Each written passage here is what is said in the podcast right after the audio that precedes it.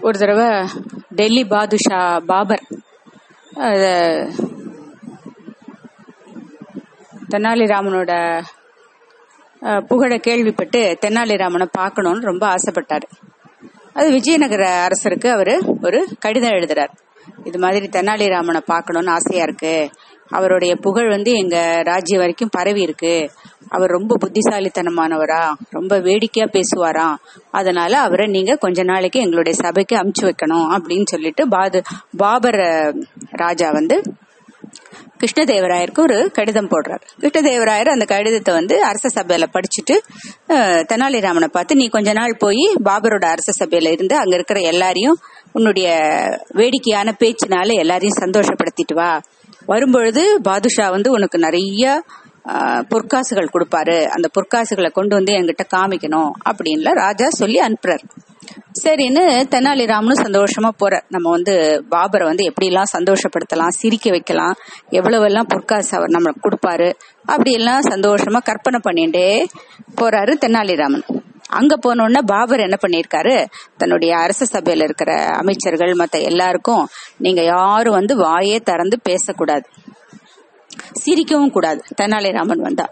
அப்படியே மௌ சிலை மாதிரி எல்லாரும் இருக்கணும். அதை பார்த்து தெனாலிராமனே வந்து சலிச்சு போய் தன்னோட ஊருக்கு திரும்பி போனோம். என்னமோ அவருடைய புத்திசாலித்தனம் அவ்வளவு வசதியா அவர் வந்து அப்படி சிரிக்க சிரிக்க பேசுவாராம். நம்ம கிட்ட என்ன அவர் பண்றாரு பார்க்கலாம். நம்ம கிட்ட அவருடைய ஜம்பம் ஒன்றும் பலிக்காது. அப்படின்னு அந்த பாபர் ராஜா தன்னுடைய அரச சபையில இருக்கிற மனிதர் மக்கள்கிட்ட எல்லாம் சொல்றாரு. ம- அமைச்சர்கள் மத்தவங்ககிட்ட எல்லாம் சொல்~ சரின்னு தெனாலிராமன் அங்க சந்தோஷமா அரசு சபையில நுழையிறார். நம்ம நிறைய நகைச்சுவை பேசலாம் எல்லாரையும் சந்தோஷப்படுத்தலாம் எல்லாரும் நல்லா சிரிப்பாங்க. அப்படி அங்க போனா எல்லாம் பேசாம அப்படியே சிலை மாதிரி உட்காந்துருக்காங்க இவரும் என்னென்னமோ சொல்லி அஹ், நகைச்சுவா ஏதோ பேசுறார். ஜோக்ஸ் எல்லாம் அடிக்கிறார். எப்படியாவது அந்த எல்லாரும் சிரிப்பாங்கன்னு. பார்த்தா யாரும் வாயே திறக்கல. பேசாம சிலை மாதிரி இருக்காங்க. பேசவும் இல்ல சிரிக்கவும் இல்ல. எந்த உணர்ச்சியும் இல்ல. முகத்துல பாவமே இல்ல. அப்படியே உட்கார்ந்துருக்காங்க. கொஞ்ச நேரம் ஆனோடனே தெனாலிராமனுக்கு சலிச்சு போச்சு. இது என்னடா இது வம்ப போச்சு? இவ்வளவு தூரம் வந்தோம். நல்ல ஹாசியமா பேசி கீசி நம்ம ராஜாவையும் மத்தவங்களையும் சந்தோஷப்படுத்தலாம். ராஜா வந்து பாபர் வந்து நமக்கு நிறைய பொற்காசுகள் கொடுப்பாரு. நிறைய நிலங்கள்லாம் கொடுப்பாரு. அப்படி இப்படின்னு கற்பனை பண்ணின்னு வந்தோம். கிருஷ்ணதே கிருஷ்ணதேவராயர் வேற இவனுக்கு கொடுக்கற பொற்காசுகள் எல்லாம் எங்கிட்ட கொண்டு வந்து வந்து காமிக்கணும்னு வேற சொல்லியிருக்காரு. இங்க என்னடானா ஒருத்தரும் முஞ்சில எந்த பாவமும் இல்ல பேசவும் மாட்டேங்கிறாங்க சிரிக்கவும் மாட்டேங்கிறாங்க. நம்ம வந்ததே ஏன் வந்தோம்ங்கிற மாதிரி எல்லாரும் உட்கார்ந்துருக்காங்களே. அப்படின்னு சொல்லிட்டு தெனாலிராமனுக்கு ரொம்ப வருத்தமா போச்சு. ரொம்ப நேரம் ஏதேதோ எல்லாம் சொல்லி பார்த்துட்டு தெனாலிராமன் வருத்தத்தோட சபையை விட்டு வெளியில போயிடுறாரு. அப்புறம் அடுத்த நாள் போய் யோசிக்கிறார். நம்ம வந்து எப்படியும் போகும்பொழுது கிருஷ்ணதேவராயருக்கு இந்த பாபர் கிட்ட இருந்து கொஞ்சம் பொற்காசுகள் வாங்கின்னு போகணும். அப்பதான் நமக்கு வந்து மதிப்பு இருக்கும். அதுக்கு என்ன பண்ணலாம் அப்படின்னு சொல்லிட்டு ஒரு ஐடியா ஏதாவது யோசிச்சுட்டு படுத்து தூங்குறாரு. அடுத்த நாள் காத்தால என்ன பண்றாரு? இந்த பாபர் வந்து எப்பவும் தன்னுடைய தோட்டத்துல தோட்டத்திலயும் தோட்டத்தை சுத்தி கொஞ்சம் தூரம் கா- மா- காலை வேளையில கொஞ்சம் நடப்பார். அது வந்து தெனாலிராமனுக்கு தெரியும். அதனால அவர் வந்து அதனால என்ன பண்றாரு? சரி அந்த ட- ஒரு மாறு வேஷம் ஒரு வயசான கிழவு மாதிரி ஒரு மாறு வேஷம் போட்டுட்டு அந்த டயத்துல அவர் வர வழியில ஒரு பெரிய குழிய கஷ்டப்பட்டு வெட்டின்னு இருக்காரு உடனே பாபர் பார்த்துட்டு அதிசயமா இருக்கு அவருக்கு. இந்த காலங்காத்தால இந்த வேலையில இவ்வளோ வயசான ஒரு கிழவர் நிக்கவே முடியல. உடம்பெல்லாம் சுருங்கி முதுகெல்லாம் வளைஞ்சு கூன் விழுந்திருக்கு. இவர் வந்து பள்ளம் இவ்வளவு கஷ்டப்பட்டு தோண்டின்னு இருக்காரு அப்படின்ட்டு ரொம்ப ஆச்சரியம். எதுக்காக தோன்றாருன்னு கேக்குறாரு. அப்ப அந்த கிழவனார் சொல்றாரு இது மாதிரி நான் வந்து ஒரு மாங்கன்னு நடப்போறேன். என்ன- உங்க தோட்டமெல்லாம் பாருங்க. இன்னும் கொஞ்ச நாள் நான் முழுக்க முழுக்க மாங்கன்னால நிரப்ப போறேன். இப்போ எல்லா மா மா- மாமரமும் பெருசா வளர்ந்து நிறைய மாம்பழங்களை கொடுக்கும் அப்படின்னு அவர் சொல் இது ஒரு வசத்தி ரக மாங்கன்னு இது. இந்த மாம்பழம் வந்து அவ்வளவு இனிப்பா இருக்கும். அப்படியெல்லாம் அந்த கிழவர் சொல்றாரு. அப்ப கிருஷ்ணதேவராயர் சொல்றாரு நீங்களோ வயசாயிடுத்து உங்களுக்கு கூன் விழுந்துருத்து ரொம்ப வயசாயிடுத்து.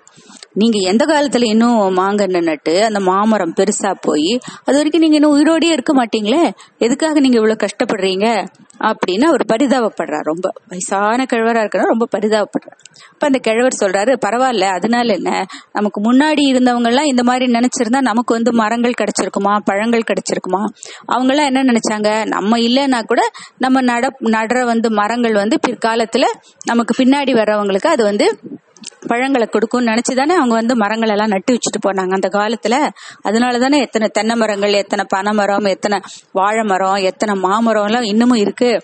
அது மாதிரி நானும் வந்து இந்த மாங்கன்னெல்லாம் நட்டுட்டு போறேன். எனக்கு அப்புறம் என்னுடைய பையனோ என்னுடைய பேரனோ இல்ல வேற யாராவது மக்களோ அவங்க வந்து இந்த மாம்பழங்களை பறிச்சு சாப்பிடட்டுமே அப்படின்னு சொல்றாரு. அது பார்த்து கேட்ட உடனே பாபருக்கு வந்து ரொம்ப மகி- ஆச்சரியமாவும் இருக்கு மகிழ்ச்சியாவும் இருக்கு.